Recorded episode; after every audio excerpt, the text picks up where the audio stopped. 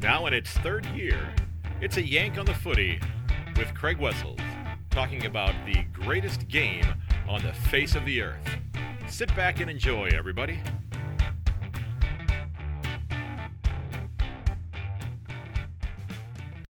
Hello, everyone, and welcome to episode 125 of A Yank on the Footy. I'm Craig Wessels coming to you from Sandusky, Ohio.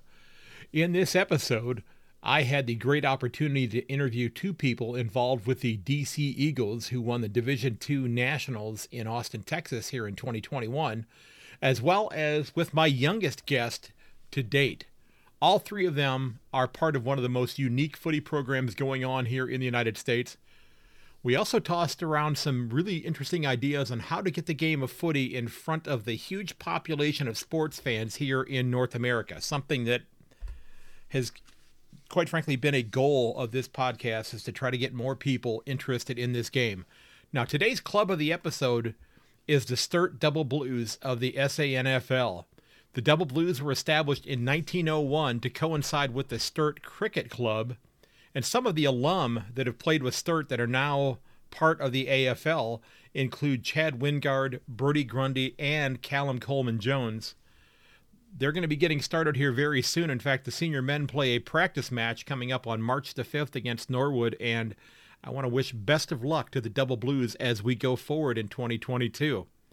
Now, ladies and gents, before we jump into the episode, uh, I wanted to reach out. If you happen to be a fan of the Swans or the Eagles or the Tigers, the Lions or the Suns, I'd love the opportunity to talk to you about your club in 2022. I've got pretty much every other club lined up with at least one guest to talk about their club.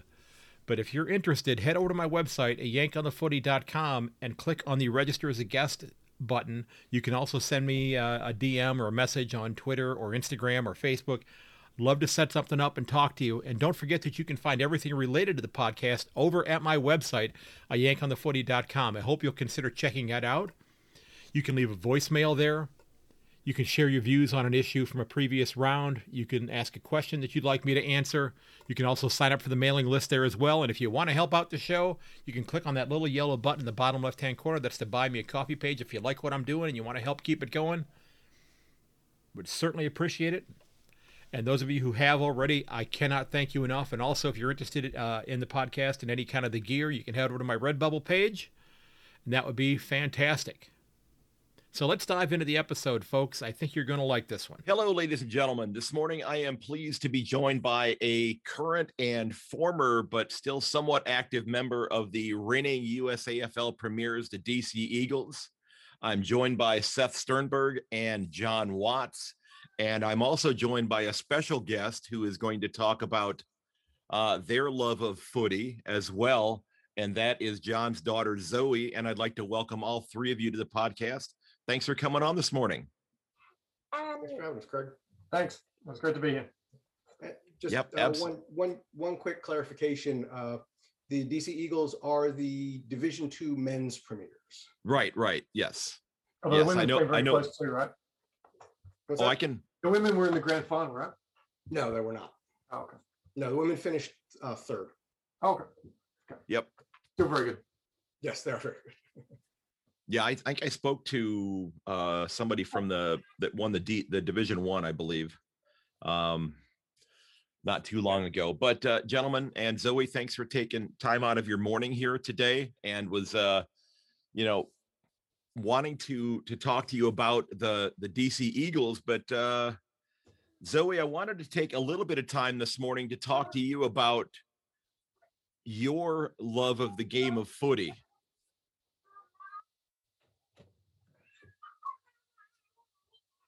Sorry, poor timing. That's okay.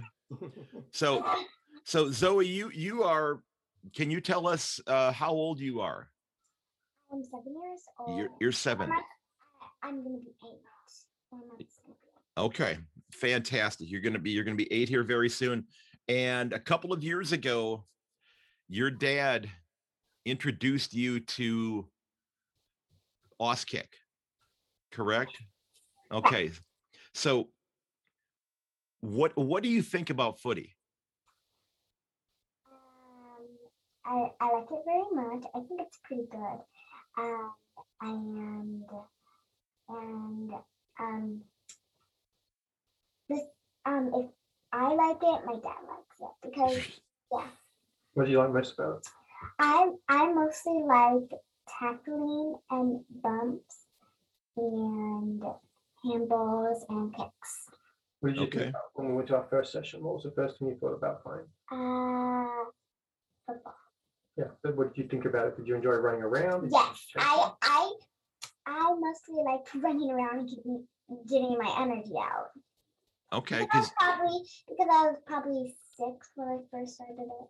okay, yeah, c- because your dad said that you are involved in a number of other things as well, and we'll talk about Oh, those outside. in yeah, we'll talk about those in a minute. But uh, as far as as far as footy, when you first got the chance to do it, were you were you excited about it? Was this was this something that you really really enjoyed, or was it something that he kind of had to talk you into doing? Um, I really enjoyed it. He didn't have to talk me into it. Um, it's just I don't remember how it got started, but he did not have to um talk me through it. Okay. Okay. So when you go out on Saturday mornings and you're participating in this, is it does it something that that kind of happens maybe after the the Eagles get done pl- pla- they, they get done having their practices and then the the younger people show up and then they help to train them? No, I don't think so. Okay. Okay. But I, I but you've had that that program's been going on for several years now, actually probably since about the time you were born, if you're 7. Yeah, so I mean, the, I think in the early days they did try try that. It, it often comes down to logistics of, of which parks and, and grounds we can rent and play in and stuff. So we're going to look at ways to uh, to reintegrate the kids uh, program in with the Eagles, but it just you know depends on when the, the the adults games playing, where they're playing, are they playing at home, are they playing away, and those sorts of things. Whereas the kids need to be a little bit more uh, kind of routine and structured, and, and in certain areas that are close to where the the base of support is. Um, it's obviously harder to, to, to travel with the kids and, and have a big group participate, but um, it's something we have done in the past. And there certainly was a number of Eagles players come out and, and, and help train often before their game, and then they go on to their game. Uh, and it's something that we're going to look for, you know, other ways this year for us to um, do some extra training sessions on the side of some of the Eagles games. Okay. We've- There's been a, a lot of integration over the years, as- as John said. So, you know, when, when we could arrange uh, fields and permits that, that fit everything, then yeah, we would, what we would typically do is start with the kids program and have uh, Eagles players come down early to help coach and, and run the, the kids program. Uh, And then we would move into uh, often a metro game uh, and invite any of the older kids from the kids program to join us, at least for a little bit of training, uh, Mhm. if not the full game uh, afterwards, to kind of, to, you know, really kind of strengthen that pipeline, uh, to give any of the kids that are interested a chance to, to watch the adults play. Uh, Now that the, there's, there's kind of been a bit of a more of a separation because of the fields and permits and logistics.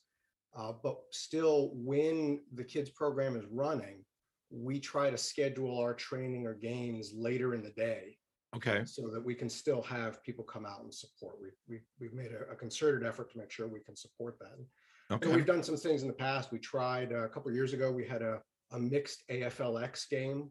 So we took some of the, the older kids uh, from the program, the 15 and 16 year olds and mixed them in with some of the Eagles players. And that was a lot of fun. Uh, so we're, we're, we're, we're looking for ways to, to make that integration stronger and, and really build that pipeline. Because we've had several players come uh, into the Eagles from the kids program and been. I was going to ask you that. Yeah, Yeah. that's that's that's fantastic. Yeah. That that's great that you're able to to kind of build that from within, and that's a that's a a great you know resource for the longevity and the success of of the club, but also just in terms of the connectivity between you know family members and such. And and some of these younger people are they are some of them kids. Uh, young people who are not necessarily associated with other family members of the Eagles who have heard about it from elsewhere and have discovered it that way? Yeah, I mean, this uh, this year I actually had a, a colleague of mine uh, come up to me um, during this, you know, during the season. I saw him out at a work function. He's like, "Oh, have you heard of this Australian football training thing. I'm like, yeah, I'm coaching it. Why? He's like, oh, my my partner found it online, and apparently they, his, his kids or his partner's kids were in my group. I didn't even know it. So yeah, I mean, there has been um, been some of that, and you know, in, terms of that transition to the, the adults, there's a really there's a difficult kind of valley of death. I think with um, with the kids stuff. You know, under 12s, it's fairly easy to do interesting, rewarding stuff with the kids they they, they really enjoy but unless you have a really big group of um, or a big community it's hard for them to, to for the you know, 12 to 15 to 16 year olds to play a proper game of footy when you have you, know, you need 18 aside so you need a minimum of 36 kids Mhm. of the same age group to play i mean i, I didn't play uh, football in high school because my high school was too small to field its own football team we had to combine year levels together to get a football team whereas soccer was much easier with only you know 11 or 12 people on the team um, actually, all, all the way through my high schools, uh, my my schooling in Australia, my schools were too small to field a team on its own. We had to combine with other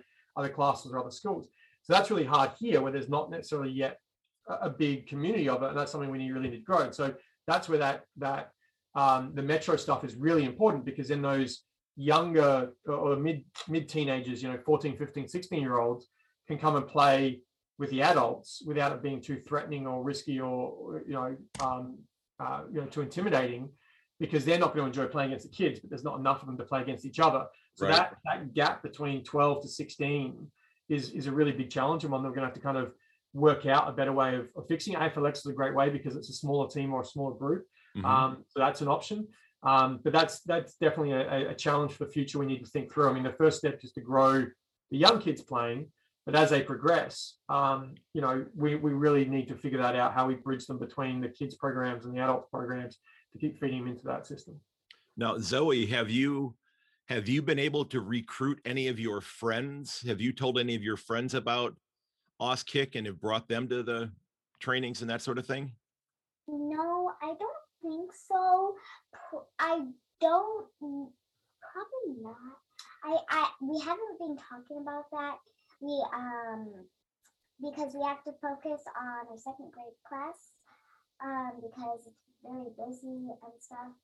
And in spring we gotta move to third grade, so we're trying to like balance it out. So maybe I'll tell them at recess time but for now we have but when when we're inside the building we have to focus on our math strategies and stuff. Right, so i right. don't think i've ta- told anyone yet um so so that answer is no i haven't told anyone. So we, we, she did have some of her um, some of her other friends, you know, kids that she went to daycare with before school and stuff, who you know I'm friends with on on social medias, and they saw us talking about it. There was some interest from a number of them. I actually went and bought a whole bunch of extra footies and, and tried to set up some kind of informal sessions. Um, I've invited a couple of my buddies and their kids to come along to it. Uh, so that's something on me is that I need to set up more kind of informal sessions and, and more things like the Sunday kick along where we can get more of the kids involved. But we've done some in the street, haven't we? We've got the kid, all the kids in the street came over to our house. yeah like and, melody noah Matthew, Mhm. and drums come out tonight Yeah, so we've we've got all the kids. Yeah, we've got a number of young families in the street, so we've done that. We've just gone out in the front yard and, and I've had a bunch of extra balls and we've all had a had a bit of a kick around. But but one of my friends is a little bit older than me um but he plays soccer not football Okay. so have you uh, would would you be allowed to take a footy with you to school and take it outside for recess? Would that be something they'd allow you to do I without the I don't think so, but they do have balls, but not footy balls. Just like the little, the little spiky kind, hmm but but no footballs there. I don't think they would probably allow me to do that. I mean, they would probably take the ball away from me. Um, so I don't think that's possible. Okay. The other thing that we've um, we've been uh, talking about, Seth and I have been talking about recently is, you know, a lot of the, the moment the Auskick program is kind of based out of Northern Virginia, which is on the you know southern side of Washington D.C. and has really great community base there. Seth and I both live on the north side of D.C. and we've been talking about how to kind of grow out the community on that side of the city as well. Uh, and so again, that that probably come from some of the you know some informal kick around sessions and those kinds of things a bit closer to us, and try and grow kind of little you know little clusters of, of football support around the city uh, more. So uh, that's that's another task for next year. Sounds good. Sounds good. So Zoe, you, your dad said that you were also involved in a couple of other things, and then we'll probably jump back in with your dad and with Seth here. But he said that you are also into racing, which is not something that I hear a whole lot of seven-year-olds being involved with. Yes, um, yes, I do go racing. Um, What's your race? uh, I race in a go kart, and I've won two first trophies, a couple of seconds, and a little bit of thirds. Okay. So- Not Just one thing, mostly, mostly second. So So you were saying that that you've you've won some f- first and some third place trophies, but a lot of second place trophies as well. Yes, and I also have some very good racing friends like Cole, Sarah, Levi, Connor, his brother, I think, Hunter. and Hunter. And I'm, today we're gonna go to Hunter's house and check out his cart Mhm. to see if I would want it or not. Yeah, so we're looking at upgrading the cart for the next season. So, um, yeah, we've we've done a full season now. Um, all her kind of racing exploits are on on her YouTube, which is where a lot of football videos uh, are put up as well. Just because we haven't got a uh, an Auskick uh, video set up yet. Um, but uh, yeah, she's she's really enjoyed that. Um, what's your what's your favorite part of our racing? What do you enjoy most? You like racing with your friends? Yeah. Okay. And you you just like your your dad said before we started recording, he said that you were I think he referred to you as an adrenaline junkie, somebody who just likes going fast. Yeah. Is that is that accurate? Um, no, I don't think that's accurate, and I um, and I do not think those are the right words to describe. I do like going fast. I do, I do like um racing with my friends, but but but I do, I absolutely like going fast, and that is not the right words for it, Okay. Mister. You're a thrill seeker. She likes the thrill well, well, that's probably a discussion that the two of you should have a little bit later on, okay? so, is it okay if I jump back into talking with your dad and with Seth now? Okay, thank you. Okay. Anyway, Zoe? brother wants me because he because about the whole call he's been screaming for me. Okay, well, thank you. Thank you very much, Zoe. Thank you very much. All right. So that was great. It was great to get her insight on uh on on Auskick and and uh I I love hearing how it's growing and how you guys are are working at at trying to build your your opportunities for a, pl- a player base from basically from the ground up. I think that's fantastic. Um and it, and it makes sense you know when you talked about how the you know that the that the club kind of originated from people working at the embassy there Mhm. um you know i seth let me jump back over to, to you At, you know you you are you're an american who discovered this game as many people did seeing it back on espn many many years ago what was it that uh, actually uh that drew you to the game here what made you decide that you know okay i've seen it now i want to go ahead and give it a go.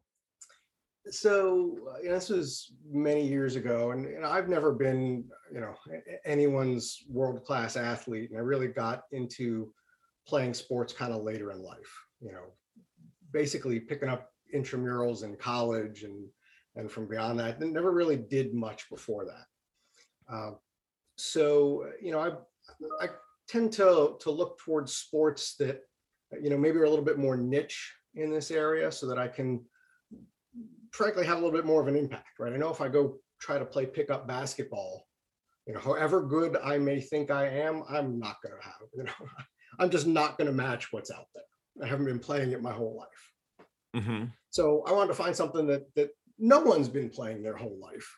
So have a little bit more of a of a of an even start.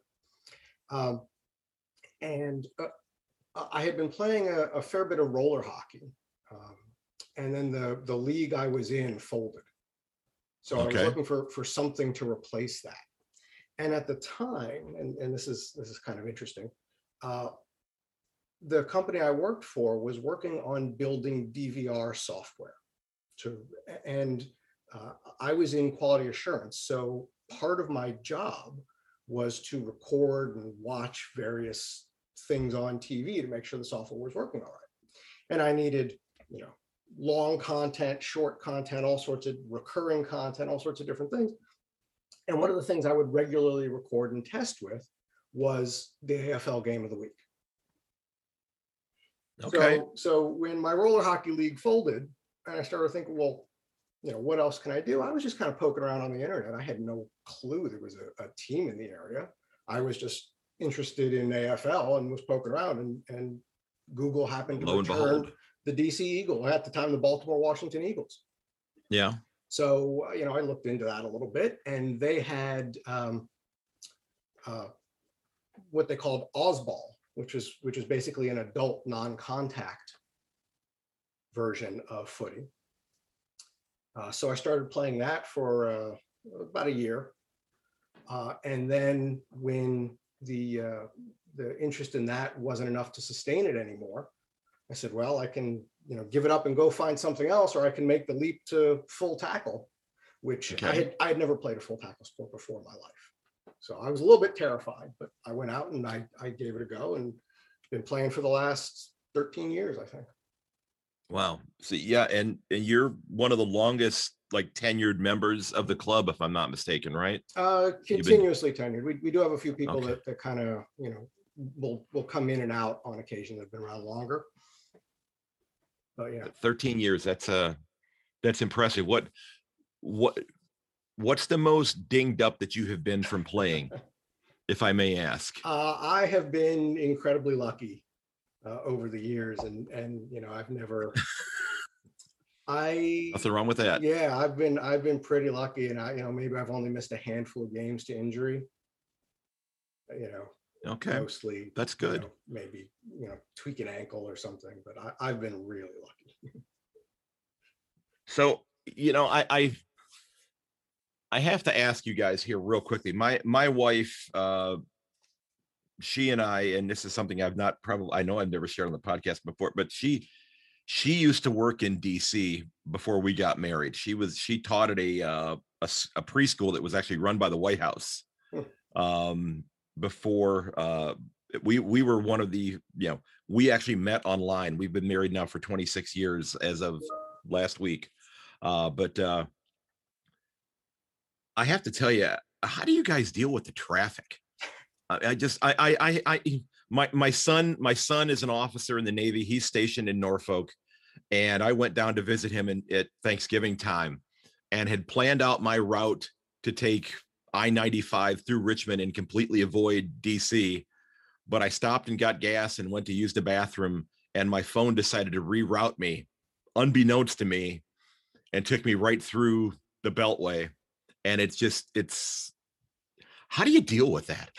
So um, I, I have uh, learned over the, the years to somewhat suppress some of my cultural tendencies as an Australian. Um, when I am on the Beltway, the uh, cruder elements of that come back in in full force, and uh, I will have uh, you know if, if you're sitting in the car with me, you'll probably hear some creative use of certain words Mhm. in ways you never thought possible uh, within the English language. But no, it, it's yeah, it, it's terrible. It, it really is terrible. I mean, I've been lucky in that um, I've been able to at least semi-remote work for really four or five years. So you know, long before the pandemic, I was already kind of only going to the city a couple of days a week.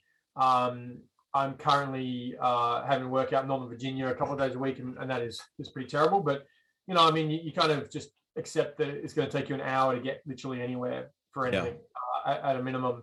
Uh, and then if it's if it's half that, then it's a bonus. So I think at a certain point you just become kind of inured to it. Uh, but yeah, it's it's terrible. Yeah, uh, it really it really impacts the the quality of life probably more than anything else in in uh, in the city, um, and not just because of the amount of time taken in it, because some of the driving, you know, it you, you've got literally drive. You know, one of the problems with DC, I think people appreciate is you have at a minimum drivers with at least 50 different driving cultures, right, from every different state in the US. Well, good Um, point. got- Good point. You've got three main states kind of right next to each other, but you've got people from all over the states. But then it's also a very, um, you know, global metropolis in, in terms of you have a lot of um, people, not just that, that are diplomats, but also um, people working for NGOs, working for the World Bank. So you've got, and, and that's before you have, you know, immigrants who have moved here from other countries. So you've got, got literally hundreds of driving cultures where, you know, s- slightly different, you know, ways of thinking or doing things. There's one thing where like people turn on the hazards while they're moving. I still don't know what that is, but I see it. I've seen it enough times that it's it's not a fluke. It's not a coincidence. it's something that, that it comes from some state in America where that must be the, the local law or, or pattern or what they do. I don't know where and I don't know why. And they think that they're trying to communicate something rationally to everyone else. That's what they've always done. Right. No idea what the message is. I know they're trying to message me. I don't know what the message is. Uh, and then you've got that from literally all over the world. And you know, if you've ever driven in Atlanta, like Atlanta is insane. I mean, that is like Mad Max. You know, like I, remember I've driven through there a couple times, and like the first time I drove in, and, we're driving down the in on the ramp onto one of the freeways, and a guy came down. I was driving, you know, 40, 50 mile an hour. A guy blew past me on the safety strip and then cannonballed across three lanes through busy traffic at peak hour without missing a beat, and no one blinked. No one had, a, you know, there was no no beat, there was no cursing. It was just, but everyone does it, so everyone's used to it, and everyone expects it. The Mhm. problem in DC is half the drivers are more cautious than you are, and half of them are more insane than you are, and you never know what you're going to come up to. And so it's an extremely uh, intense mental activity. You can never relax because you never know the style of driving of those around you, and every you know you've got a mix of so many different types. So not only are people bad drivers, not only are there is is the infrastructure overloaded and over capacity, but you've also got all these different people who are going about it in different ways, and, and it just makes it a very stressful uh, experience.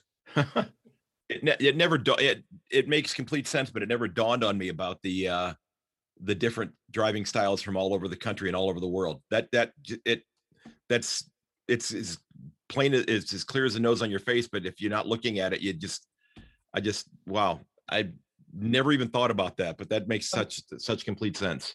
Then to make a tenuous uh, segue back to the football, I mean, uh, it is, it is also a real strength for us, right? Because you have people who who are going to be here, not just Americans, but but also internationally, who have an interest and appetite for new things and learning other cultures and those sorts of things. So you not only get you know the uh, a large transient population of Australia. I think the Australian embassy in DC is the, the second largest in the world. Um, so and, and again, you don't just have the diplomats; you have the military exchange officers, and you have the trade officials, and, and you know whatever else. There's also a very big Australian expat community. I can't throw a stone in downtown DC without hitting an Australian. Every organisation I've been to has had, you know, a, you know, a, a, a token Australian somewhere in the organisation. Um, you know, World Bank, uh, the, the head of the IMF was Australian for a long time. I think still is actually. I think Australian. The, the IMF head of security, you know, the head of security at the IMF was an Australian and handed off to another Australian. Um, you know, so the, you know there is a big expat community here, and so that helps both with the Eagles and with the the kids programming. Although it means that it, it can be fairly um, hard to build longevity because people post in for a couple of years and you get some rock star AFL player who's comes in and is amazing for a couple of years and then posts out again and you lose your you know you, you, you're starting center half forward or something. Uh-huh. Um, but you know, so that's that's where the Eagles will probably have more flux than say a Colorado or a Texas, where people move there permanently and stay there long periods of time. In, in DC, there's always people coming and going. I didn't expect to be here as long as I have been.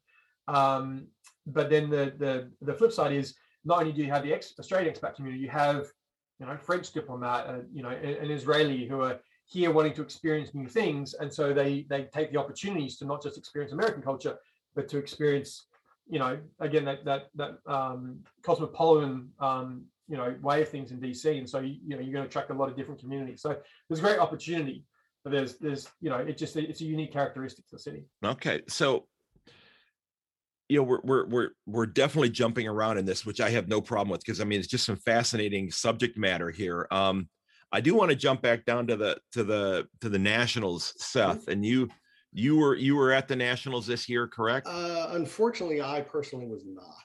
You were I- not. I- Okay. No, I had a. I- Okay. so- Okay. So, so we were planning a family event years in advance. I Okay. said, all right, Nationals is always the first or second week of October. 3rd Mhm. week of October, we should be good. Right? We'll be fine by then, not a problem. Then, of course, the pandemic hits and changes everything. Yeah, And it's still changing It's things. still Yes. changing everything. Uh, and so for the the 2021 Nationals, uh, even even then, originally, Plan A was to hold it in LA the second week of October. And plan B was to have it in Austin the third week of October. And sure enough, we ended up going with plan B. Yeah. So, you know, you, you lay out your plans, you think you're going to be good, and then I ended up not making it. And this was, let me tell you, this was a bad year not to go to nationals. Yes, yes. It was uh so uh, you said you'd done some work with with uh um DVRs and that sort of thing. How are you with Photoshop and photoshopping your picture into the your photo into the into the picture to say you were there? Uh, I'm not so good. Others, others have handled that for me, actually. Okay. So, so I, I have been photoshopped into into more than a few of the of the pictures from national. so it ha- it had to be a, a a great you know a great thing for the the the players on the club who were able to make the trip there. That had to be extraordinarily rewarding. And when they got back, I'm, I'm sure you guys had one heck of a celebration as a result of that. Yeah, so you know, one of the things that that we've that makes me most proud about the club as a whole, and and we really have put work and effort into, is just how inclusive and welcoming it is. So you know, when when everybody was on the field after the the premiership win and, and celebrating and you know just going nuts, and when they were you know passing the cup around and everybody getting drinking out of it, you know, first of all, it, it was club wide right? It was we mm-hmm. had we had everyone the the women's team the reserves team all our supporters were included in that completely.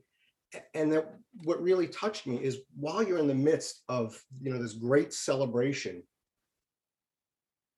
the the coach and one of our captains had the presence of mind to actually call me and call a couple of our other players who weren't able to make it to nationals Okay. and just kind of pass the phone around in front of the celebration to let us Very cool. be a part of it as well.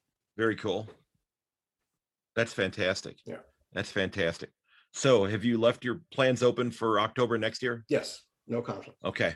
Okay. I already, I already have the dates on the calendar. It's, it hasn't been made official yet by the league, but I've already got them blocked out. There you go. I, I think as well, you know, again, the, the the context to the win is what gives it, you know, so much more meaning as well. So as an ex-player who, you know, hasn't been involved the last couple of years and left kind of as the the club was starting an uptick, but saw a lot of the, the kind of darker days that the club had had where, um, you know, it was, again, transient population, you get waves of generational players that kind of come and go. And where, you know, five or six years ago, we could barely field a team between DC and Baltimore combined, and you know didn't have a ground to play on, and and, and those sorts of things. Um, and then you know after the split, the first couple of years, DC took a little while to get on its feet.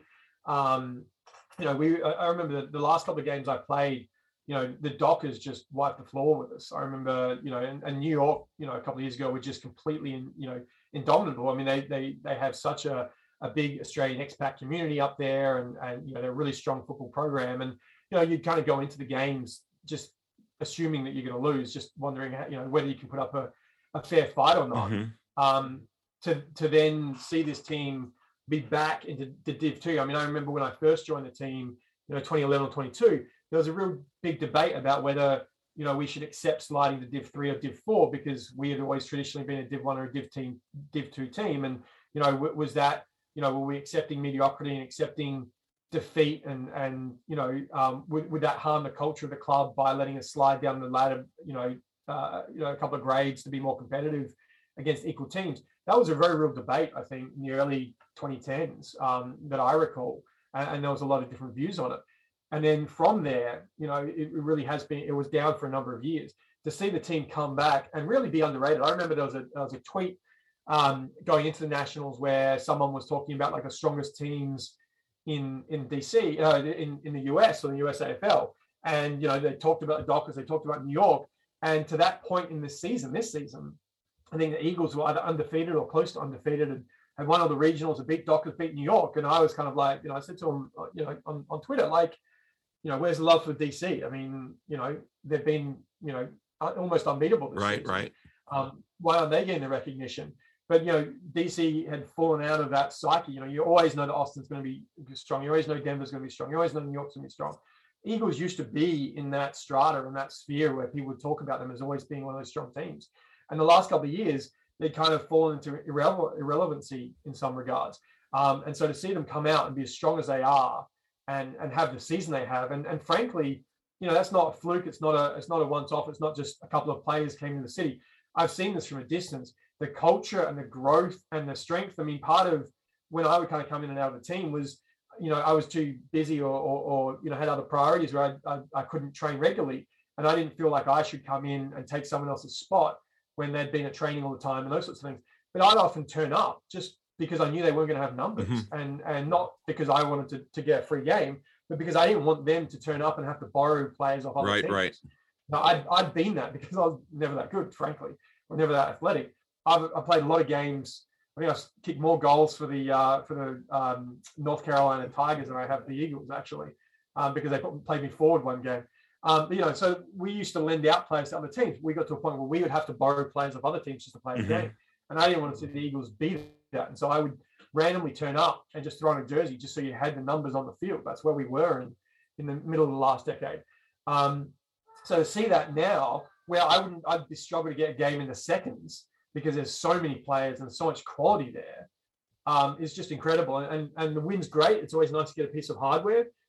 But what really powerful is it just what that symbolizes in terms of the way that club has has strengthened and grown and expanded in recent years. And I think that's the real story of it. Okay, that's great. That's uh, it, and it's it's it's it's wonderful to see the resilience because, as you said, it was they were really scuffling, and I and you know, and, I, and I've not spoken to anybody from the New York Magpies before, but I've I've heard that their numbers are significantly huge in terms of. So I, I've wondered just in terms of of having you know like built-in opponents have they and i've asked this to other people on the podcast i said have they ever thought about having borough specific clubs you know maybe maybe you have a manhattan and a and a brooklyn and you know and a you know a, a bronx or whatever the case may be you know um are is there enough you know spread out throughout those different boroughs for them to be able to do that sort of thing Probably. I mean, there's, there's what those, I don't know. Um, I mean, I can't remember the number. There's 10 or 100,000 or something Australians expats split around the country. And there's there's a large concentration in Colorado because of the mining. Mhm.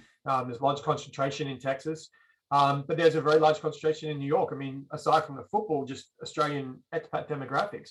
Um, there was a point a few years ago, I don't know if it still was, but they were calling Northern Little Little, Little Australia because there was just so many expat Australians living in a Hmm. you know five or six block area. I mean, there's tons of restaurants up there for Australians, number of businesses out of there. Um, you know, there are various patches of, of really strong expat Australian communities, and that's always going to going to help when you've got guys who have you know played it since high school, cradle to grave or whatever.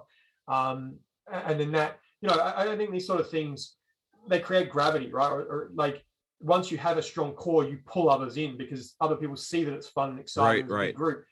But it's exponential when it starts falling apart and it's not fun and there's only a couple of guys. No one wants to come out because it's not worth the effort or you're not going to enjoy it.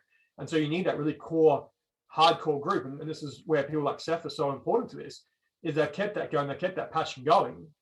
And when you just start getting a little bit of growth, then one more person's like, oh, well, I wasn't going to bother, but lots of people are going out. I want to be a part of it. And you just, that then starts growing on itself. And again, it, it builds a gravity, it pulls in more people. And that's where the Eagles are at is it's now in that, that circle where it has a gravity, it can pull in people that might not otherwise think about it, might not otherwise know about it. Um, or, or just, you know, care about it, but weren't going to make the effort. Well, and and you know, you mentioned about you know Seth's Seth's role in this, and and Mhm. and ev- and and it's evident that that's the case because I I I did see where recently he had been actually given an award for you know being like one of the outstanding administrators. Now, is that for the entire USAFL? Yeah, that- that was for the entire USAFL. Okay. Yeah, that was Okay. that, was- that was actually one of the the pictures I was photoshopped into because uh, the award was given at nationals. So our, our head coach went up and and received it on my behalf, and so they just Okay. put my face on his uh, Okay. to accept, accept the Yeah. award. It's it's it's uh it's kind of interesting because uh the the person that it's named for uh he he and I were actually born on the same day. So Paul Roos and I are both uh we were both born on the same day in 1963, a long time ago. Um so yeah, that that's so John, you are in you're an Adelaide native and you've got your Crows t-shirt on right now and you're and uh Zoe still has her her poster somewhere, whether it's hanging on the wall or not. We don't know. Um, you know, you grew up a uh, a Crows supporter once the, the Crows came around, but you were also a a Sturt supporter in the SANFL, and uh, and I yeah, I was and I, I've heard of them before. Do they? And I saw where they refer to they re- actually refer to them as the Double Blues. Is that correct? Yeah, so um, the the history of the club, as I understand, so I mean, they, they you know the, the club or the ground is you know a couple of blocks up the road from where I grew up, um, and my family is kind of split. On my side of the family is all Sturt supporters, and then a lot of the kind of extended family are are Norwood supporters. Um, but yeah, I mean, I, I grew up, you know, obviously in the '80s, uh, and they were they were very strong back then. They, they had a number of, of premierships. They were a strong team. You know, I remember um, in uh, in primary school, my uh, my nemesis, you know, the, the kid that I was always um, you know button heads with was a was a Port Adelaide supporter and a Magpie supporter, and and that you know kind of rivalry between Port and other teams is very real, and, and that was always a, a course of a, a, point of friction. But um, yeah, I mean, I you know I've always used the number ten, and that's partly uh, because my favorite player growing up was John Painter from Sturt. Um, my my family's you know like I said, my my grandma's house is is a block away. My grandfather was part of the bowls club that backed up onto the Sturt Oval. Um, there's actually the Sturt, the Double Blues have got um, around the, the posts around the field have all got little um, so as I was saying, so the, you know uh, the Sturt Oval and the Oval has white picket fence all around. There's a little engraved, you know, sponsored things, and and my family have got multiple pickets around that that ground. Um, so yeah, and, and, you know my my extended family all kind of go there uh, regularly. And and the, the history of the Double Blues is that they are on Oxford and Cambridge Street, and Oxford and Cambridge universities are light blue and dark blue respectively. And so they came to be known as, as the Double Blues because that was the colours they adopted as a team. Uh, and then, you know, so I've, I've you know, I grew up uh, a Sturt supporter. Crows came into the league when I was probably about 10 or 11. And that was obviously a, a huge excitement. They won their two premierships in 97 and 98 when I was 17 and 18, respectively. Um, and, you know, there was a lot of excitement about that at, at the time. I mean, that was a huge thing for, for Adelaide to have an AFL team.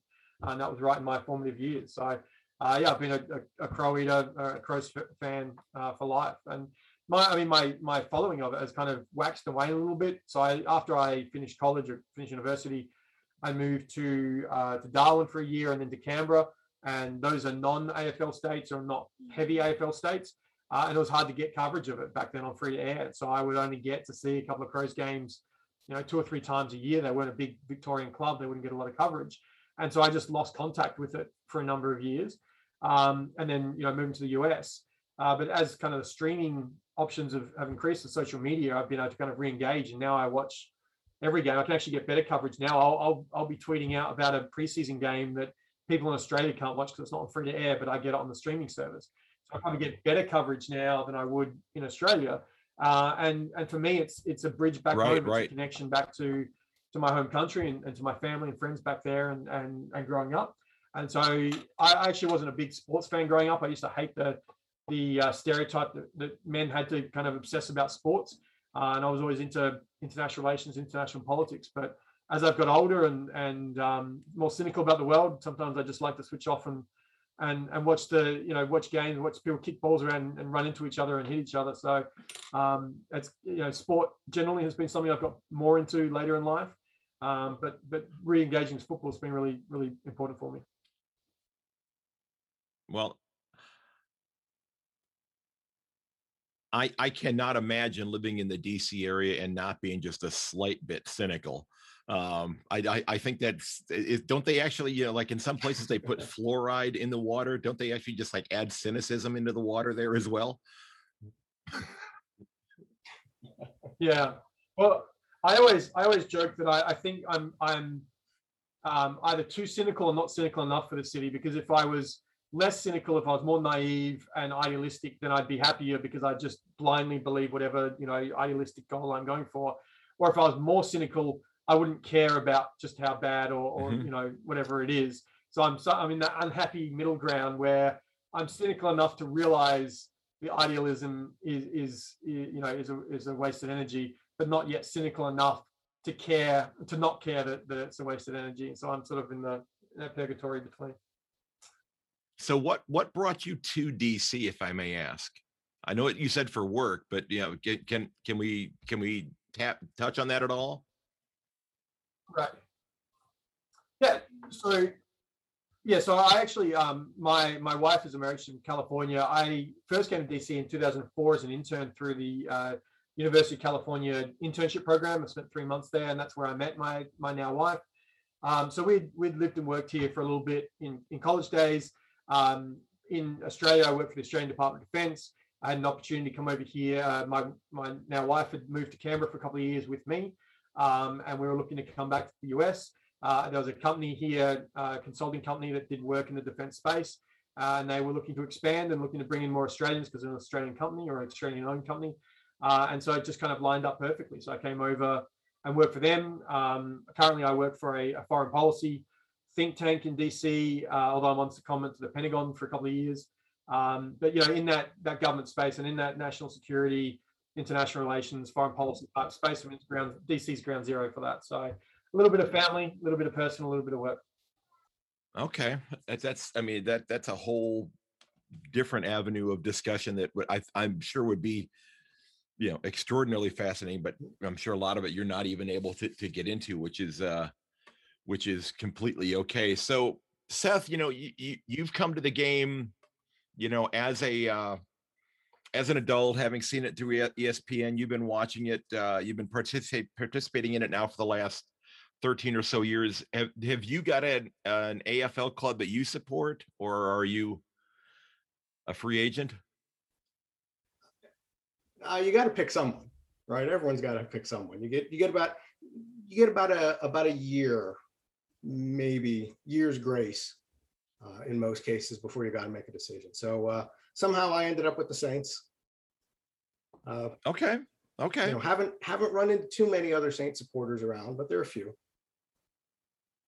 Okay, there's nothing wrong with that. I I I am a I'm a cat supporter, so it's uh uh and I'm deathly allergic to cats. so there's I'm not sure how I ended up with that, but I just well actually I do kind of know, but it's it's you know it's it's a long roundabout story, but I, uh, but yeah, I mean, I started watching the game about six, seven years ago, um, where I started following it closely. Uh, but you know, it's it it is something that has just it's taken up all of my sports viewing time during the months that that the season is going on. I mean, I, I'm a huge baseball fan, and I actually just recently did an episode about how I think that the uh, um, that Major League Baseball is is currently undergoing their version of self-immolation, and I think they're destroying the game right now. Um, so I I haven't watched I haven't watched an inning of baseball in two years. Yeah, I mean I, I've actually, you know, been getting less and less enamored with American sports over the years. I mean, I used to be, you know, just a, a die-hard football fan, and you know, yeah, you know the the story of uh, of Dan Snyder, who's a team that he, he's the owner of the Washington team, you know, mm-hmm. was that he grew up a fan and he even had the, the team belt buckle and all that. And that was me, right? That was me. I, I knew every player. I knew everything. Uh, you know, I would be, you know, a, a loss would ruin my week. Uh, and, you know, and, and, and, you know, I was a, a Capitals fan, you know, Maryland Terrapins fan and, and just, and, and now I find that I'm just not as into the American sports. The the you know the the concussions, the, the you know the, yeah. the, the greed, the the lack of respect for the the players and the fans. Uh, you know, so you know, I'll, I'll, watch a little hockey here and there. I'll watch a little college basketball on occasion, but for the most part, you know, I I find I'm not watching much of anything except uh, the occasional AFL game. Yeah, yeah, it's uh, you know, I've I've been a you know I've been a Browns fan for you know my whole life, and uh, that's why I had to ask uh, I had to ask John there the the jersey it was hanging on the wall. I couldn't tell from the the the coloration if it was a Steelers or a Packers jersey because I was going to have similar emotions about them, especially after last week. Because you know, but I I I'm not a, I mean, I respect the Steelers organization, but I'm not a fan of theirs. But I, I, I absolutely loathe the the Ravens. I despise them. Uh, There's I just I I hate the I hate the Ravens. Okay, I'm, I'm Talking about resiliency, doesn't like being a Browns fan has to be like one of the most resilient or require the greatest resiliencies in sports.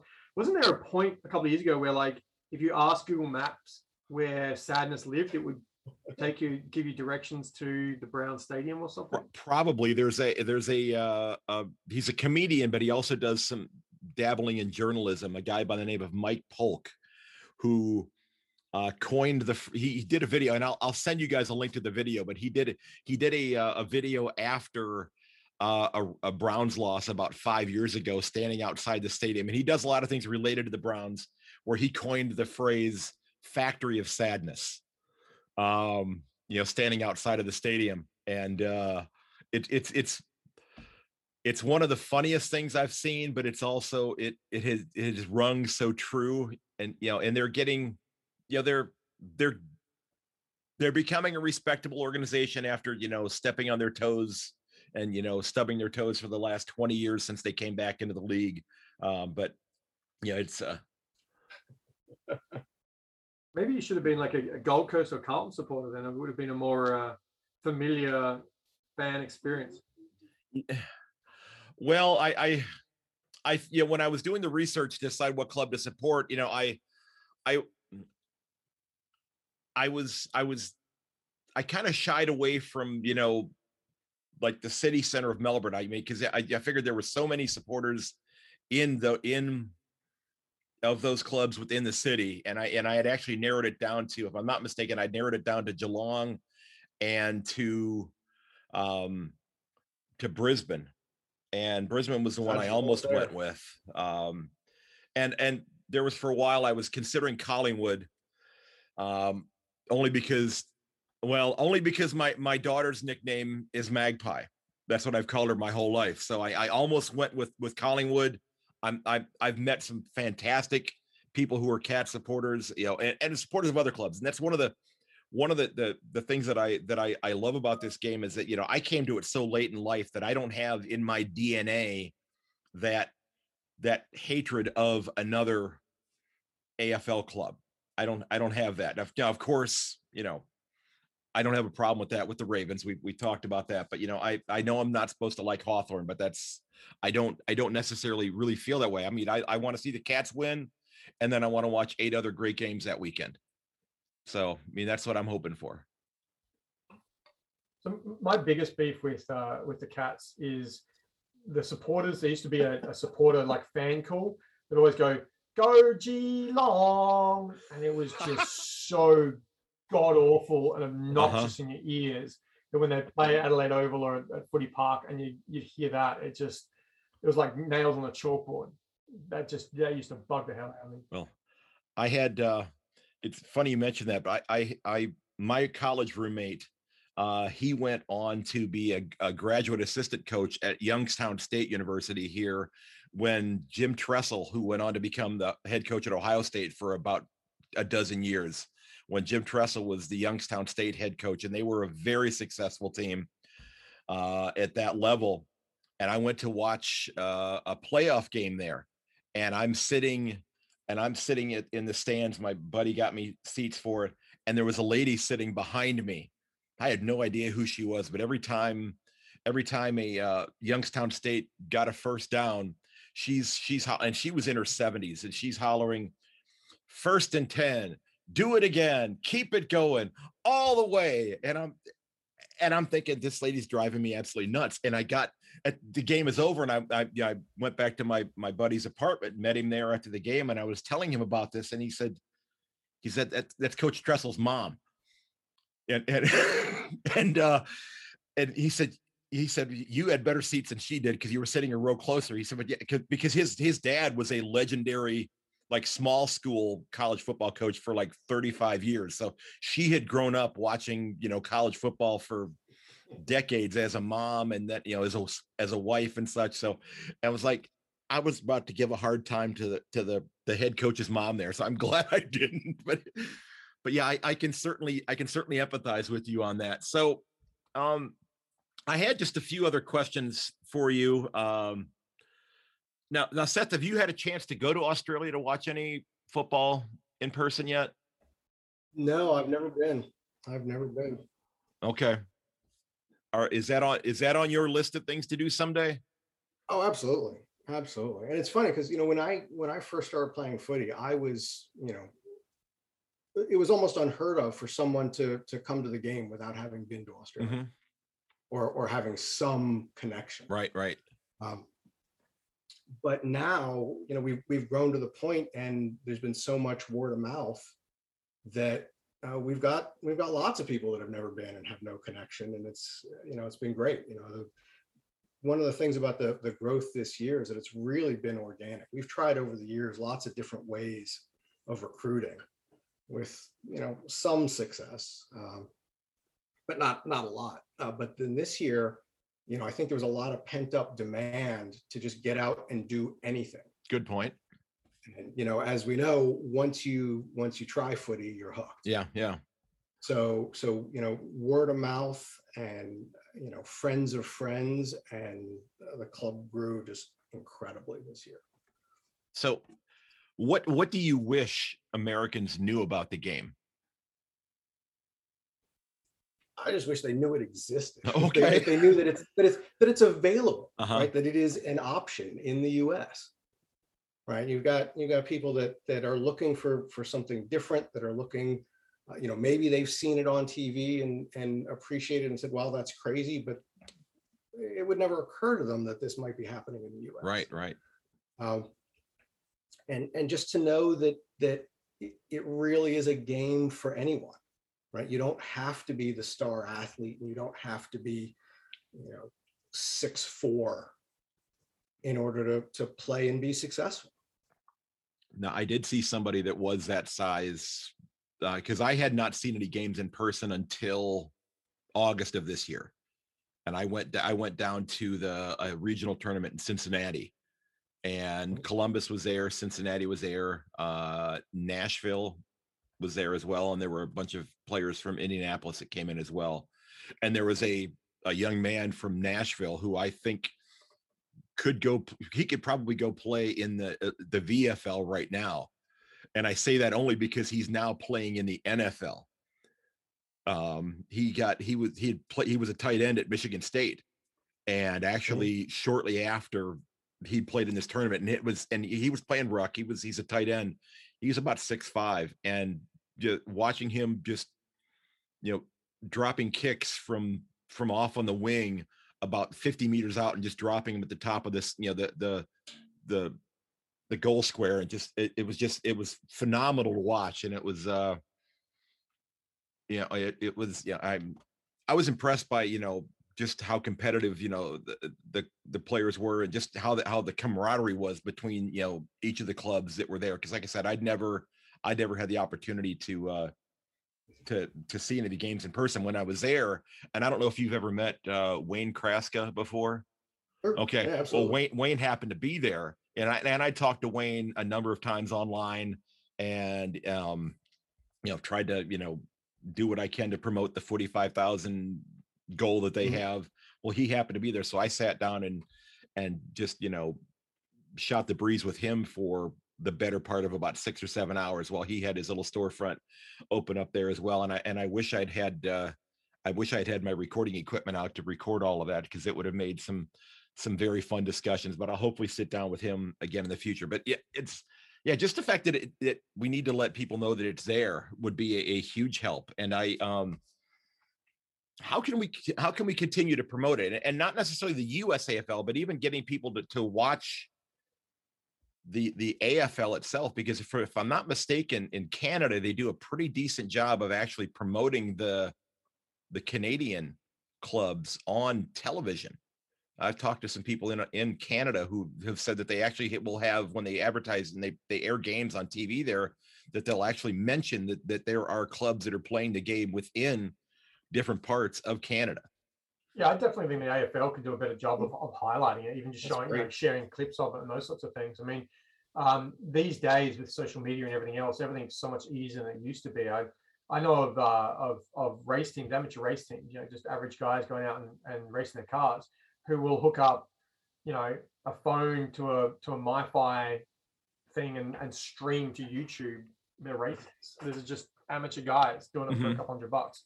Um, these days, there's really no excuse for it not, and, and AFL would be foolish if they're not going to invest in in how big a market this is, and with very little resources, very little effort, can take advantage of of the groundswell that's already here and, and build that up and, and see it grow. So I think there's an appetite for it. I think um, Americans are, are naturally well predisposed to AFL because it has elements of, of all the different American sports um, that combines them in, in different ways that, you know, they might not like the, the stop start nature of the NFL. They might not like, you know, um, the small fields of, of basketball, whatever it is. The, the AFL kind of combines so many of those different elements. And I think you've seen that with the growth of soccer Right. in in the US in recent years, but it brings in a bit more of the physicality as well. Um, I think you know, uh, I think, I think you know whether they you know there, there's a natural audience there that just uh, yes you know needs to discover it or needs to be shown it or exposed to it. Yeah, I think, uh, you know, the, the AFL does support the USAFL. And, uh, you know, I, we, we spoke at Nationals a few years ago uh, with a representative of the AFL. And the impression I got is that the, the league as a whole hasn't really seen the return they're expecting on that investment.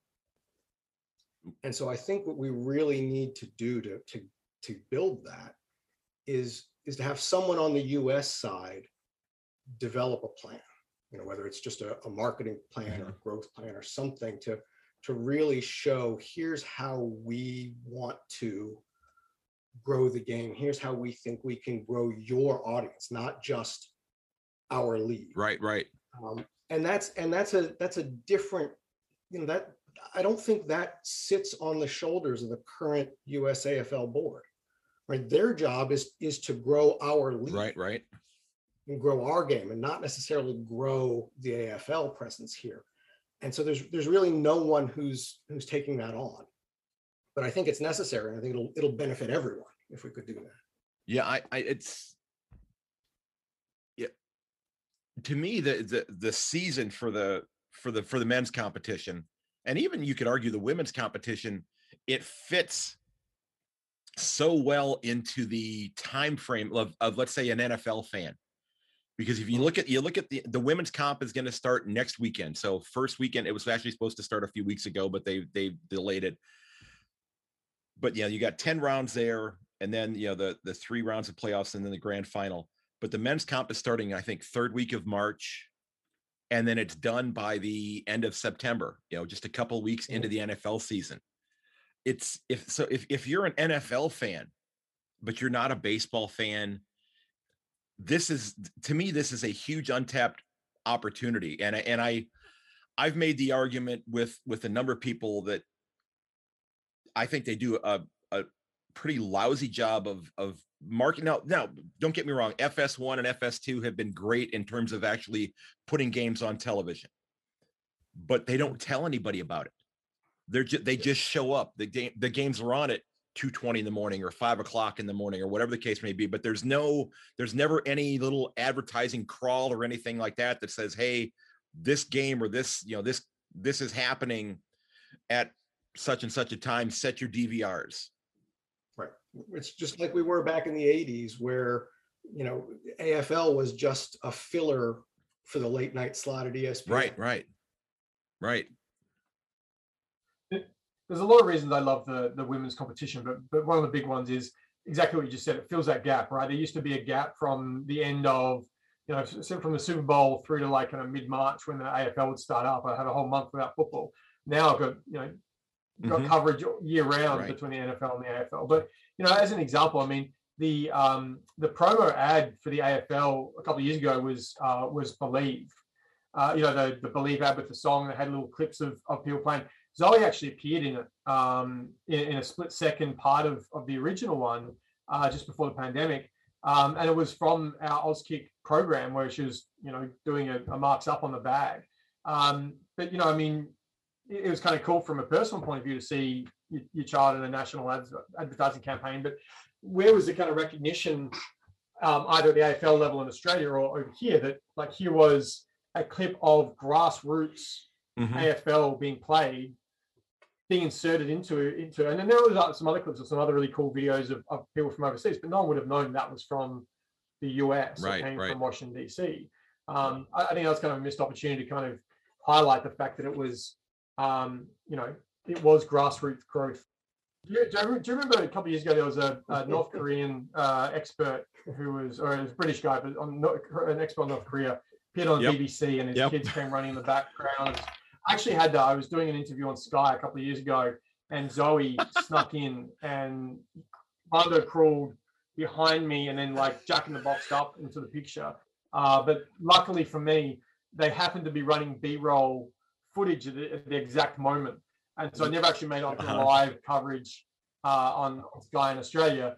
But um, when I en- ended the interview and, and got offline, the entire control room was in hysterics laughing their asses off. Um, that, and they were like, "We loved it; it was fantastic." But yeah, it was uh, playing in my head was that, that Well, that's- what he went through in that in that case. Where I was like, "Don't overreact. Don't Yeah. completely ignore it because you're It- to end up it- as a viral meme." It it is yeah it is Um, it is what it is. I mean this is uh you know I I do try to eh, I do you know make edits where there are little hiccups and that sort of thing, but but stuff happens. I mean this is not you know this is not the, this is not the BBC. It's not uh it's not Fox News. It's not CNN. This is not it's not it's not the most polished thing. There's a there's a little tarnish here and there, and that's okay. That's okay. Um, yeah, I just I I just I and I, I've made the argument that- that even even if the AFL could figure out how to capture one percent, just one percent of Americans to be interested in the game in terms of following the game, that's ten percent of Australia's population. If they could get just one percent of the population here, and just you know, in terms of just you know how huge that could be in terms of buying merchandise. You know, I I just I just spent a hundred dollars on merchandise from the cat store just the other just a couple of days ago but you know merchandise and you know maybe people even coming to travel to see games once we're allowed to travel Something also like advertising here is, uh, you know, to Seth's point about having a plan. Um, how you know how are we selling the, the advertisers? Who who would benefit from an interest? You know, what American companies would benefit from a connection to an Australian sport, right? And then you go and you Mhm. build a marketing plan around that, because that usually drives it. Because if you've got a, a company who maybe an Australian company who's trying to you know build its profile in the US, for instance, um, having that that soft culture, that, that so that soft power, that cultural connection to something is going to be valuable and then you have an incentive to, to drive towards and then you've got new advertising dollars come in and those sorts of things. So i think seth's right. I, I- I think it, it requires an actual strategy and, and not just a like you know turn up and do good stuff and good things Right. happen as a strategy. I mean an actual like you know if a plus b equals c then what can you do to enhance d? Um, that kind of thing. There was, there was talk at one point i think some some guys from la wanted to buy the giants and we're trying to have a giants game over here once a year I feel like the AFL in the past, when its expansion, I mean, fairly ad hoc, right? They've, they've played games in India, they've played games in China, played games in New Zealand, and a lot of them have kind of petered out for various reasons. I think part of it has been like the strategy has just been we just need to go and do it somewhere and get exposure for it, and then good things happen. There hasn't been a a marketing plan or a business plan that says how do we connect this product to something that is of actually actual value to local marketers or local advertisers, and then using that to drive Right, uh, yeah. drive interest. it's what are your thoughts on that seth Yeah, I, I think you're right, John. I think it's, you know, you've, you've got to make it, you've, you've got to tie it to something that, that, that makes sense. And you've got to, um, you know, figure out how you're going to reach people. You know, I think that one of the, one of the biggest problems is the time the games are on, right? If you're not already dedicated, you're not going to watch a game live right right people just aren't going to get up and do that.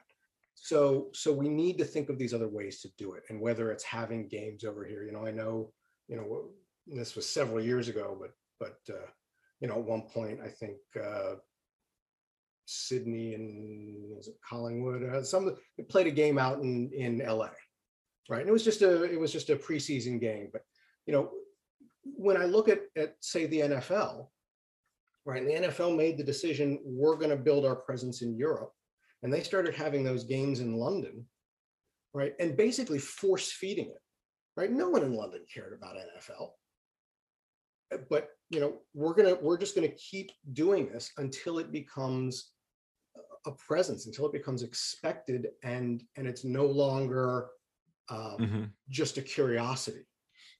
Right. And now they're hosting multiple games and the fan base is growing and people actually know what the NFL is over there. And so it may take something similar where you've just got to, you know, and, and maybe that involves the USAFL clubs. Maybe it's, you know, and, and of course I'd love this, but you know, maybe it involves some promotion of our game to get people to understand that, that this is something that exists and this is something that that you can be involved in even if you're not getting up at three in the morning Right, right. right or traveling to australia that that you know and and and maybe they can bring a you know some some afl preseason games some aflw preseason games over you know when there are those those gaps in the american sports season right that that that fit perfectly you know or you know you, you you've got to you've got to make people aware that this product exists Yeah. and how great it is I think I think I can like I've got some personal experience. I think on on the reverse side, right? So like growing up in Australia, there wasn't a lot of baseball, and, and there's always been like little amateur leagues and stuff. But it's you know it's tried several times to kind of build up. But I got an interest in, in baseball in the 80s, uh, in, the- in the early 90s, uh, because I was in Sydney visiting friends, and there was a local college team had come out to play some games, and they were practicing in the field next to us. And so as a 11 or 12 year old or something, I watched them play, and I, I got kind of interested in it. But but a big part of it was also the romanticism or the the connection you get through through pop culture, right? So like A League of Their Own, I love that movie, and um, you know I I never understood NFL. I you know I came to the game fairly late because it's a very technical game and it's hard to kind of get into. But I loved any given Sunday.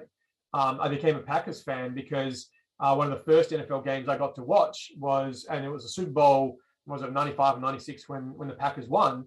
and I turned it on and it was being it was playing at midday because of the time difference um, in Australia and I was I don't know 14 or 15 and the game was on I didn't have school that day um, and I, I picked a team to go for and they were wearing green and yellow. The, the Australian sporting colours are green and yellow so I went I'll go for that team. And then Brett Favre bombed it a couple of times. And I went I like that guy. You know but that's exposure. I mean again I, I grew up as a, a big Formula One fan and part of that was I got to see it on free to air. Even as a dedicated AFL fan when I lived in cities that didn't have it on free to air, it wasn't easy to watch. I didn't watch it and I fell out of, of contact with it. Uh, when I got access to it again, um, I did. You know, um, Formula One, I've, I've been a diehard um, Formula One fan since I was five years old. But when I moved to the US, it was always on Speed TV or some obscure channel and the coverage was terrible. And I lost track of it for years. Pre- previously, I'd watched every race for a decade, but I didn't watch it for multiple years because the coverage here was bad and it wasn't easy to get um, you make that easy to access and easy to find, and people will find it. And then you see the resurgence of Formula One in the US is a large part of, of Netflix and the Netflix series Drive to Survive. Again, people have that connection. There's a romanticism to it. They see it in pop culture and they connect with it and watch it. So I think all those sorts of elements, it's it's being able to access it. That's a really big part of it because as a casual fan, you have to be able to access it. The time difference is hard. Um, part of it is building up um, some of the uh, the feeling, the romanticism around it through through pop culture. I know the AFL tried it with that, you know, making their mark thing, which frankly I I was not a big fan of. I thought it was pretty. I ha- I hated the last honest, episode. Missed opportunity. I to be honest, I hated all, but I, it it was all just like middle distance pontification and like scenery, you know, panning scenery shots. I I didn't think it really captured the stories at all, and I didn't think it Yeah. really Well, I showed much um, of anything. It- I was I was just yeah. Anyway. I was just I more wasn't a fan, disappointed about the second half with Richmond. Um, Yeah, well, a- a- as a you know, again, 2017 is still Right, large in my mind, so I can. yeah, I can absolutely. Yeah, absolutely. I, it, but it but it does seem like that's the kind of thing that Mhm. that needs to be done Yeah, done even well. if if that one example wasn't a good one Mhm. right you've got to find ways to to Yeah. expose people and and you know if they're if they're not watching know, the game, I I've I've you know I, I know I touted uh, and I, I've tossed out the idea that that I think that that FS1, FS2, if they had some, you know, because during this during our summer months here, there's not a lot of live sports that they're necessarily covering. Uh, during the course of the day, we're getting a lot of replay of, you know, the best MMA knockouts and you know, 27 year old poker poker events and that sort of thing on there. That I've I've I've often said, what about say at you know 11 p.m. on a Wednesday night or on a Thursday night or whatever, spend a half an hour or an hour covering the highlights of the previous week's AFL games and then you know mention here are the four or five games that we're going to be covering this weekend. I, I, you know, again, I know that again, you have to have the advertisers wanting to invest in putting that program on there, but I, I think it's almost a, it almost becomes a, a, um, what the, what are the perpetual motion machines kind of a thing. I think there that, you know, that I don't, I don't know what those are called, but you know, yeah, Yeah, something like that, where it just, you know, it just keeps on going, where this is, this is going to help to build this other thing, which will then help to build this, which will, and it just continues to feed off of itself. I think it would just be, uh, but I don't think anybody has had the inkling to, to, to make that leap to do that yet. I understand there's obviously an expense, you know, and, and cost, and there's got to be justify the investment. But I mean, what about having American commentators talking over the top of the feed? And, and you Right, don't have to be live, right? Like if you're if you're a casual fan, you're not, you know, you're not going to be following the results like on a daily basis. It- you know, in Australia, we used to always get the Formula One races delayed till you know late at night. Um, because that's when they decided to show it, and there was no other way of finding out. Now, in this day and age of social media, people can follow. But again, if you're not a dedicated, hardcore fan, you're probably not watching the results as they roll in on social media. And so showing a game that's not live, you know, a couple of times a week or, you know, even preceding, you know, the, the live game, Mhm. show one from the last week and have a special where you have a couple of American commentators or American Australian commentators talking through that, that can help kind of explain what it is and explain the, the game because it is a, a technical, confusing game.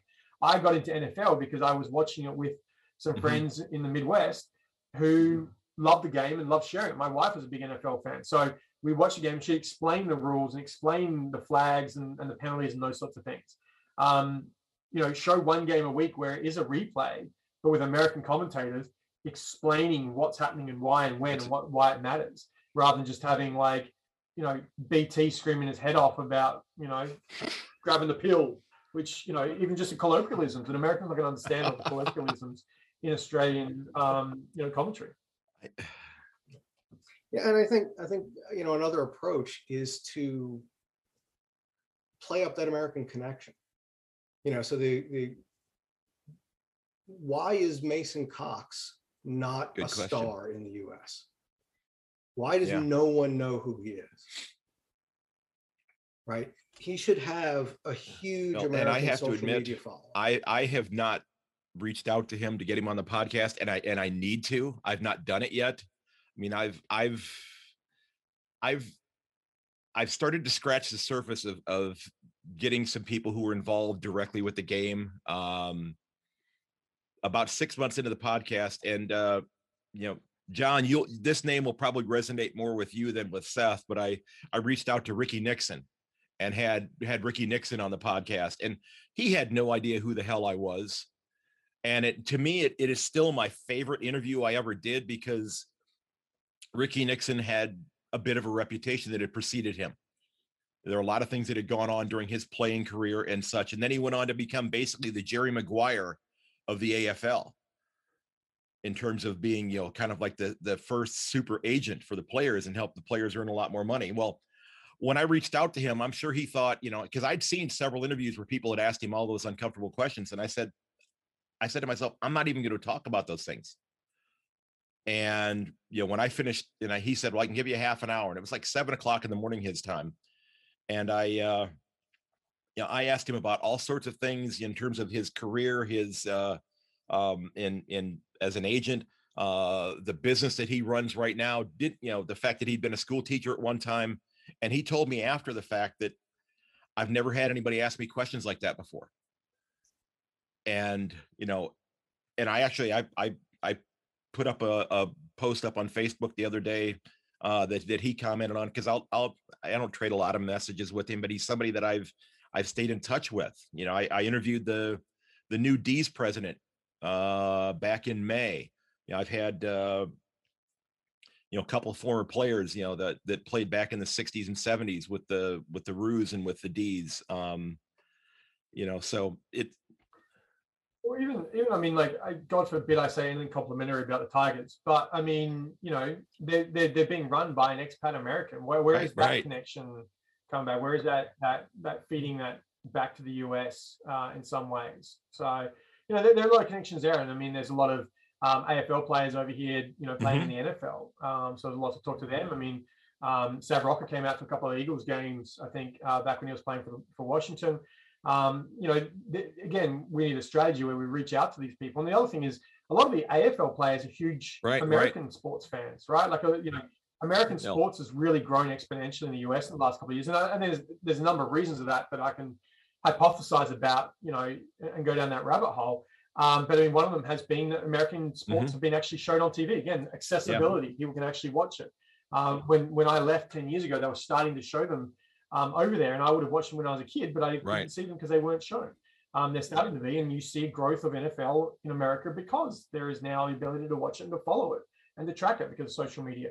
So you know, where is the the engagement with mm-hmm. the AFL players who love American sports, who can come and help share their love for both sports yeah. together over here? Um, you know, I think there's a there's a lot of avenues, but again, it, it needs a more comprehensive thinking of a strategy, not just like AFL saying, well, if we show a game, are we going to get a return in advertising dollars? That's that's not a strategy. That's just a that's just a, a hail mary to use yep. the American. Well, one of the uh, one of the ones that, that I've seen on social media uh, that is a huge American sports fan is Tom Doedee, who is who's posting mm-hmm. you know a lot about um, the NBA, about the NFL, that sort of thing, and it just and he he just seems to be just a, you know a, t- a terrific young man, and I, I think he's gonna I think he's gonna be a captain of the Crows oh, here in the very near future. Absolutely, I'd be very surprised if it's not next year, and, and, and he is. I mean, he is just a stellar personality. I mean, you know, clubs talk about mm-hmm. you know good characters and, and culture and all those sorts of things. I mean, that guy exemplifies everything about it. I, he seems like uh, he seems a little good to be true in some ways. He just seems like such a great guy. But um, yeah, I mean, he was in DC a couple of years ago uh, to to watch some of the games. Um, his knowledge of the NFL and the college is amazing. I remember a couple of years ago, I, I interacted with him on, on Twitter, and, and he had a NFL draft of who was going to pick who, and he put uh, he predicted the Packers picking Jordan Love as quarterback. And I said to him, "That's nuts. Why would you? Why would you know? Why on earth would you have a quarterback going there? They need a receiver. They've got Aaron Rodgers." And he said, "The guy's just got too much talent to mm-hmm. slide out of the first round. The Packers will take it. Lo it." and behold, and yeah, they did. I mean, his knowledge of, of, of US sports is, is, you know, probably some of the best in Australia. Okay. So final question I have for you gentlemen, and this is, this is, you know, we're still a couple months away, but before the start, who's playing in the men's grand final this year? That's a tough one. Uh, I don't think Geelong is going to make it there. Um, I think, you know, I, I think the, the window is closed there and, and they're going to fall off a, a cliff. I think West Coast is going to fall off a demographic cliff or have we're about to, uh, you know, are in the process of falling off demographic cliff. Um, have GWS bolstered themselves enough to get up that next little bit? I don't know. Port Adelaide are just too unreliable, and, and my my hometown tendencies mean I'm never going to pump them up. But you know, his, history has shown they'll, they'll probably get you know they'll get into September. But but again, have they bolstered? Have they done enough just to tip them over to get to the next level? I don't know. Um, but I mean, the D shows that you know, like who took them seriously at the start of the year. I mean, we, have seen that the signs there. Um, but you know, we couldn't really rely upon them, and they just just everything clicked in that way. I think there's a couple of teams where it could it could be, you know, it could be GWS, it could be Port that just it clicks this year round and, and they go for it. Um, Bulldogs, I think, are going to are, are going to be pretty irresistible, but um, you know, again, history has shown in the last couple of years that when teams almost make it and get to the, the grand final, then they they tend to fall over a couple of years after. I think their, their list is young enough that they're not going to do that. There's enough talent there uh, but I don't know if they can they can push up again. Um, I think the, the competition might be the open it's been the most open it's been in the last you know for the last four or five years. I think I think we're about to go through a shift where new tactics or a new approach to the game is a new concept's going to come in, and no one's quite sure what that's going to be. I don't don't think the Swans are going to be there just yet. I, I, the big question is going to be: Is Essendon going to break its drought and actually win a finals for the first time in 1,000 days or whatever it is? I, I don't have sorry, Seth. I don't have faith that that St Kilda's list build is is solid enough. I think they're going to push into the eight and then fall down again. Um, yeah, Carlton, I, I, would agree with that. Yeah, I, I don't know. It, it could be a crapshoot. I think Melbourne's going to be hard to beat, but but you know, going back to yeah. back is very difficult. I think Bulldogs are going to be there or thereabouts. But um, how about you, Seth? I, I, I, tend to agree with you, John, that I think it's going to be a very open competition. It's going to be hard to pick. And, and, and yeah, I think we are starting to see a, a shift in tactics. And so, uh, you know, with that, it may not come down to who's got the best list, but who's got the best coaching staff. You know, and you know when you when you look at someone like like Melbourne, you know, having having that success and and knowing that everyone is going to buy in 100% to whatever mm-hmm. you're selling makes a big difference. And so I think they're they're going to be tough to beat this. You know, when I was younger, I really um, I didn't really believe in the, the, the mental psychology and the sports psychology. Having an army background, I you know I was always kind of a you know you have a job, go out and do it type thing. And I, I never really believe, I ever thought all the kind of like, you know, the culture and the, the psychology and the belief and all that always, always felt like, you know, um, kumbaya, hold hands and hug each other type stuff. And I didn't really think that had a tangible impact.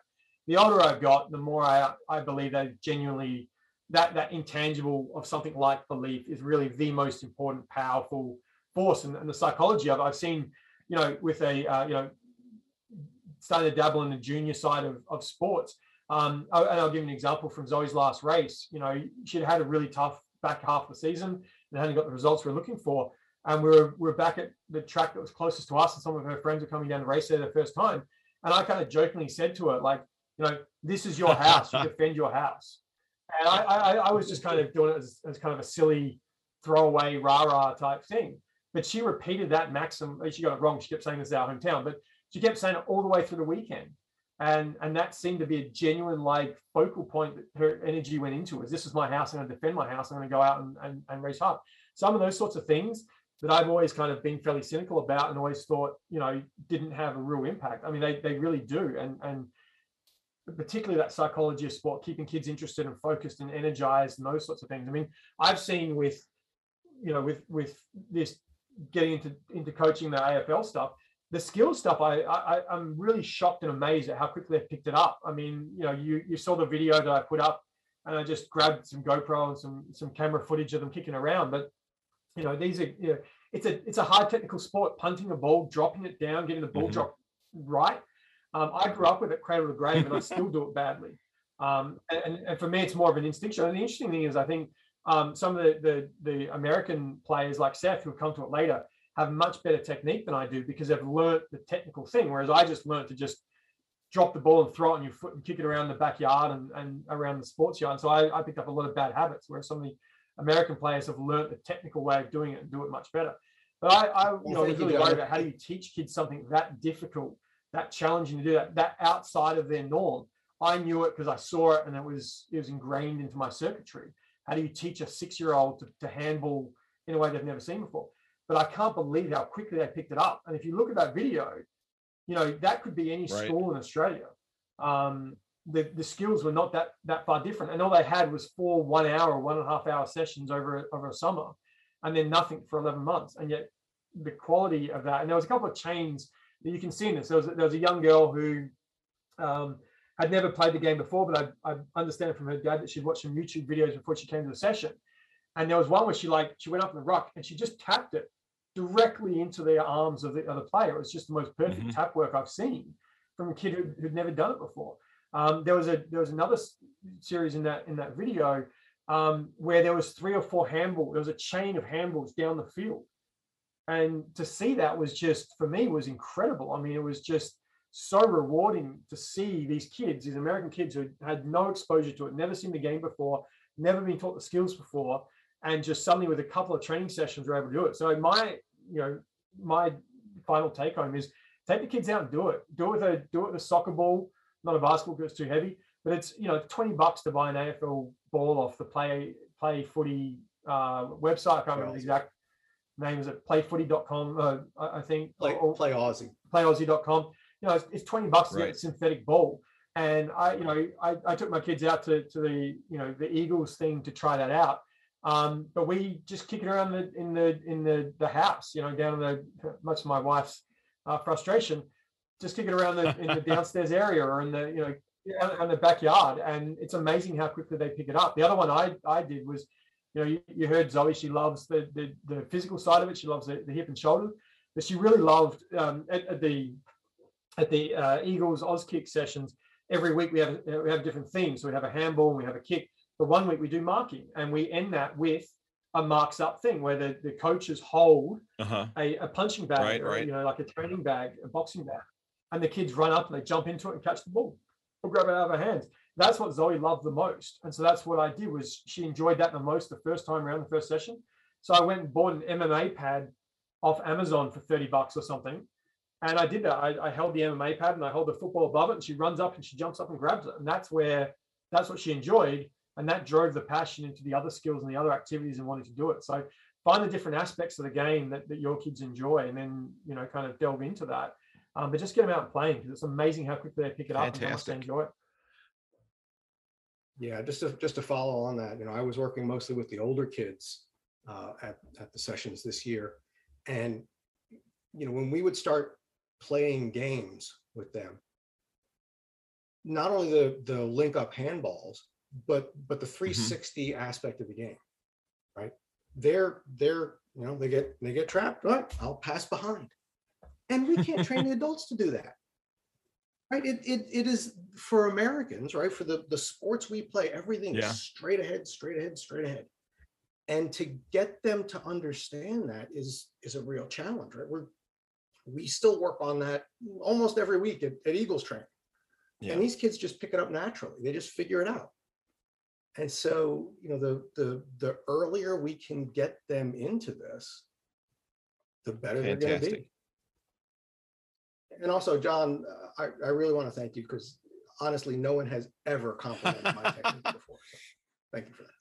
Well, compared to mine it's brilliant um, yeah i mean i was never a very good player um, i wasn't particularly athletic i wasn't particularly skilled the one thing i could do is i'm big and i could hit hard so that's kind of what i relied on in my game was that's probably why i had to retire I was getting injured from from hitting things too hard All right, guys. I, I appreciate you. Uh, you know, this is a a good chunk of time that you guys set aside this morning and this afternoon. Now, I do want to thank you for that. I'd like to thank uh, Seth Sternberg and John Watts and Zoe, who's off tackling somebody somewhere, um, or driving around the neighborhood, possibly unbeknownst to Dad, uh, for stopping by the podcast today. This was a a huge amount of insight in terms of what you guys are doing uh, with you know trying to develop the game with with younger people and get them interested in it. I truly appreciate you guys taking time out of your day to sit down and talk with me. I know this has been a couple of months that we've been trying to get this set up, and I'm so glad we were able to do it. And I hope that uh, this summer coming up, you you have a successful um, set of training sessions with with the young people and get them more and more interested. And, and it was just an absolute joy to talk to both of you today. thanks greg really appreciate the, opportunity You bet. Yeah. Thank you, Craig. You bet, Seth. Thanks so very much, guys. Cheers. All right, ladies and gentlemen, I hope you enjoyed that episode uh, focusing in on the DC Eagles.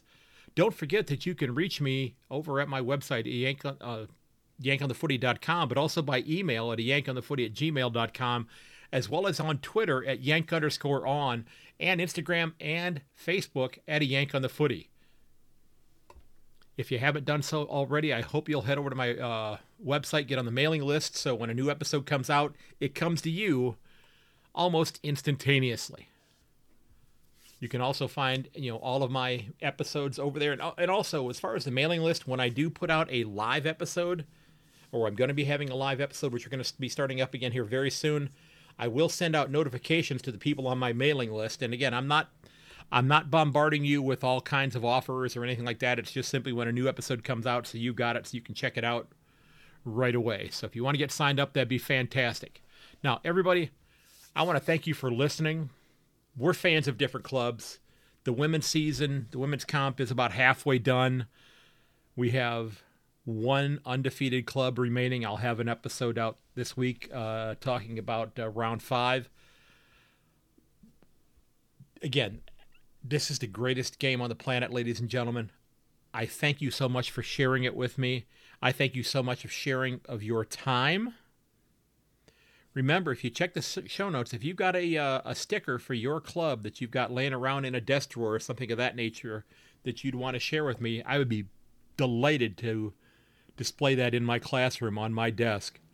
You can find my mailing address in the show notes for this episode. Ladies and gentlemen, I hope you'll consider sharing the episode with your friends and family. As always, may your dribble kick never hit the post. I will catch you later. Mm-hmm.